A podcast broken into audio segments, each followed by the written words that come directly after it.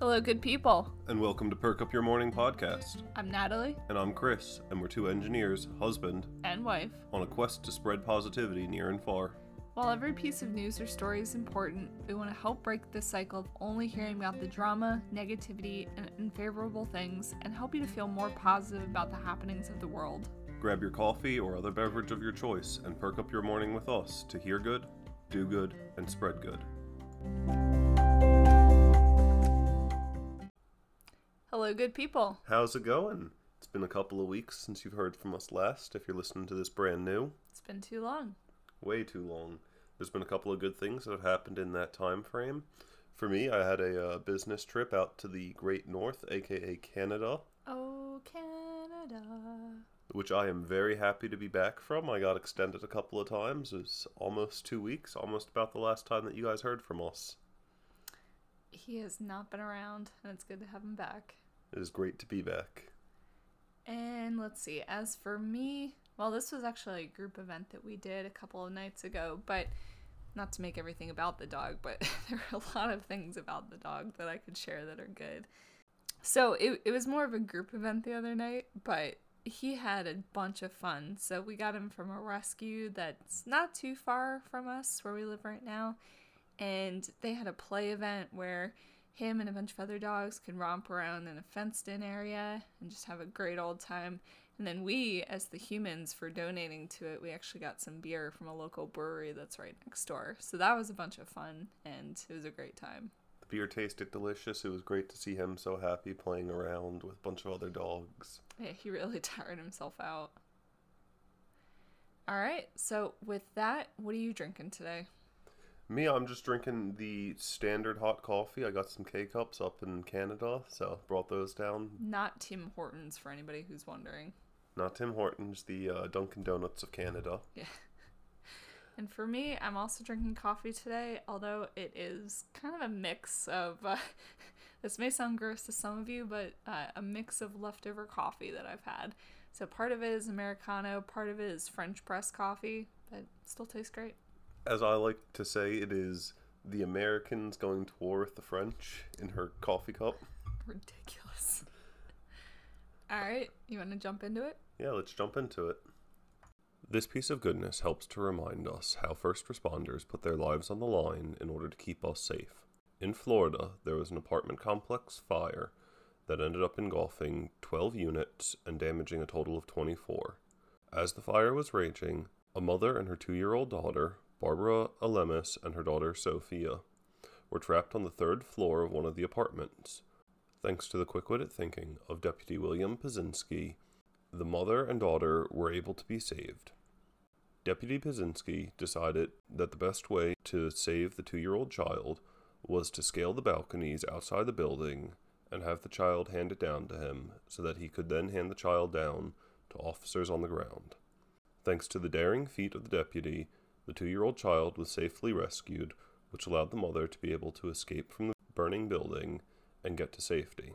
After the fire, the deputy was reunited with the family that he helped to rescue. After the mother said her thanks to the officer, the sheriff's department had a surprise for her. They had toys for the kids, gift cards, and some clothes, which were much welcomed gifts considering that the apartment fire had burned away most of their possessions. I just have to say, after seeing that footage, and we'll leave a link in the description if you want to check it out yourselves, but after seeing that footage of the deputy daringly scaling these rails of the porch, which it's a, it's a multi-story apartment building, he's literally standing on top of rails and reaching up to grab this kid. It, deputies, police officers, firefighters, they're some of the bravest people that I know. So hats off to this team for taking that leap and risking their lives to save a kid. Yeah, and I know from our experience having lived in apartment complexes, those rails aren't the sta- most stable or even Absolutely sturdy not. thing. So Yeah. to just risk trying to stand on top of that to be able to save that child is just that much more impressive. And uh, I had had to point out that you know he's not a firefighter. He doesn't have any of the safety equipment if the fire were to erupt. There's Right. No ladder, no harnesses. Right. He's It's just much- him, his uniform. He's literally just standing on top of rails and trying to save this kid. Yeah, and he's Yeah. he's putting his life on the line in order to save another life, which is just commendable. Such a good act. Absolutely.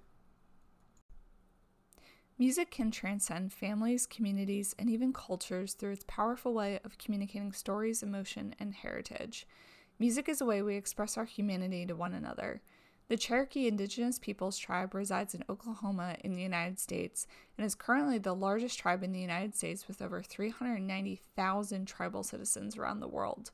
There are more than 141,000 native citizens in Oklahoma alone, and understandably, they want to protect the culture and sovereignty of the tribe. One of the most sacred things to protect is their language.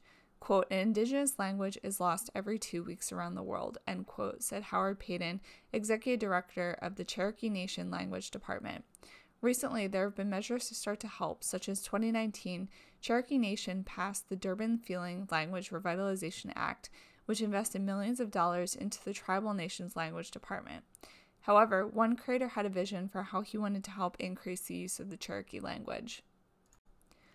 Horton Records, a nonprofit 501c organization, has been working with Jeremy Charles, a Cherokee filmmaker and creator, and the talented folks of the Cherokee tribe to produce a contemporary album that is solely created in the Cherokee language.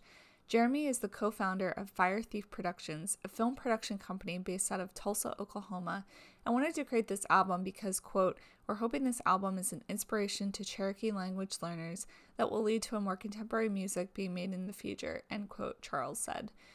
Quote, I imagine hearing people singing along as they blast the album in the car, reading along the lyrics with their headphones on, and it reinforces that being Cherokee is special and it's cool.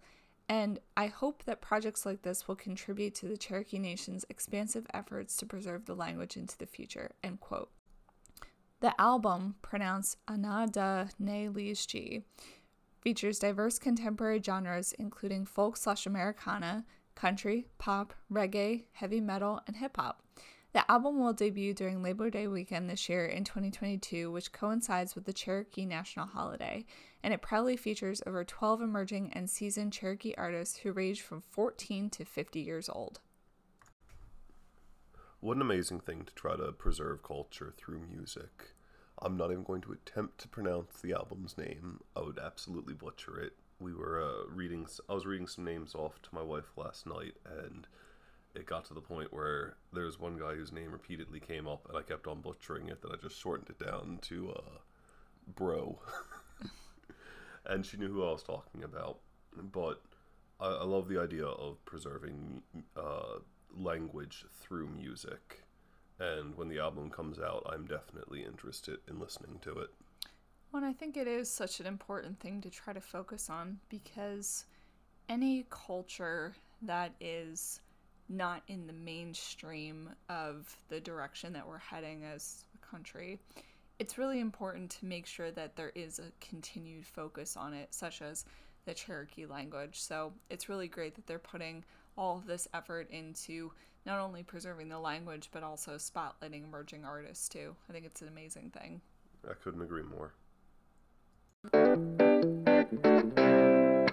This piece of goodness reminds us of the childhood lesson to never judge a book by its cover.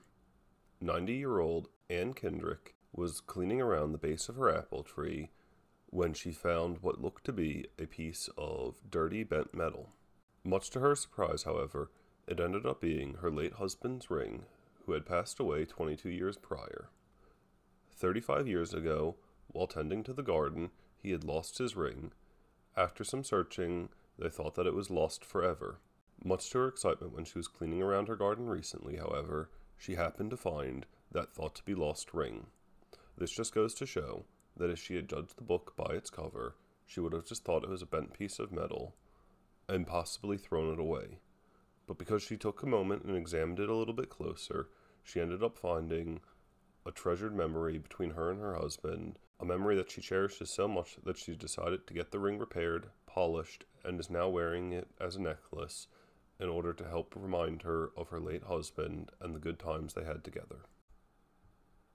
I mean, how special is that to accidentally stumble upon your late husband's ring? I think if I had done the same thing and I had just gone over and done some gardening and found your ring if you had deceased, that would be such a special gift and I would do the same thing that she did, you know, just wear it as a necklace and treasure our memories together. So I think that's amazing that she now gets to relive those memories over again. Uh, I, I agree with you on that and same thing if I were to find your ring after you had lost it and you were deceased, I would treasure it for the rest of my time on this earth.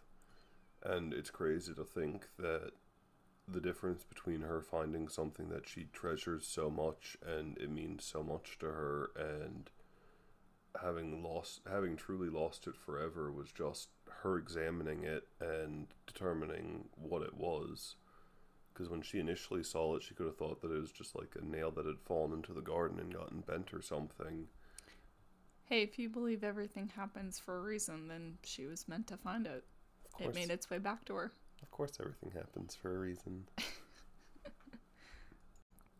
if you appreciate art and are trying to think of ways to become more sustainable and not just throw away your trash, then this may be a solution for you. Have you ever heard the expression, what's one person's trash is another person's treasure? The Washed Ashore project is taking this expression to the next level with their home educational sculptures made out of trash collected along Oregon shoreline, where their tagline is, quote, art to save the sea. Quote, it's an ugly problem with a beautiful solution, end quote, says Brad Parks, a director at Washed Ashore. The concept of the Washed Ashore project is simple. The volunteers will collect trash from along the Oregon shoreline from the Pacific Ocean and transform those pieces of trash into amazing works of art, specifically sculptures of marine animals, which is symbolic of the marine lives that they are saving by removing trash from the ocean. The Washed Ashore project was created in 2010, and to this day, they have cleaned over 300 miles of beaches and processed over 60,000 pounds of trash to create 86 unique works of art. The project has also had over 14,000 volunteers over their lifespan, and these volunteers have not only helped to pick up the trash from along the shorelines, but have also worked to clean and sort the items as well. What's really exciting is their pieces are currently being exhibited across the country to show how beautiful their works of art are to help inspire others to reuse in similar ways. They can currently be seen at the National Mall in Washington, D.C., at the Smithsonian Museum of Natural History in Sant Ocean Hall, at the John Ball Zoo in Grand Rapids, Michigan, the Tennessee Aquarium, and more in 2022. Check out the exhibit locations in the description of the podcast if you'd like to check them out. I love what the Washed Ashore project is doing to give another metric for the 60,000 pounds. That's 30 tons, or to give an even funner metric for it, that is approximately 20 cars. You know, I didn't think about it that way, but that is a lot of ocean waste. And it's a huge problem, right? And I, I think most of us know that trash in the ocean is a big problem. So I'm great I'm grateful that there are organizations like the Washed Ashore Project that are starting to do something about it. And they're actually repurposing it into something that's really fun and enjoyable. Yeah, I'm also glad for that. It's kind of just the disconnect between you throwing it in the trash or throwing it in the recycling and yeah.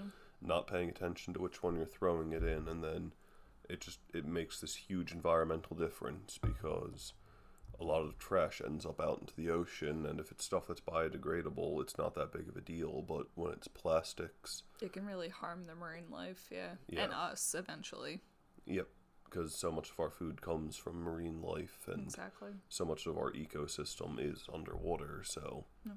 it really helps to emphasize just what we're doing to the ecosystem and it does it in a fun and creative way hopefully they'll bring it to the east coast next too hopefully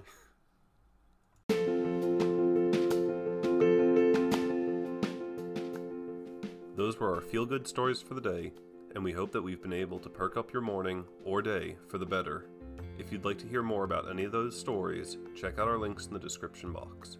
We'll see you next time, and we hope that you hear good, do good, and spread good. Bye.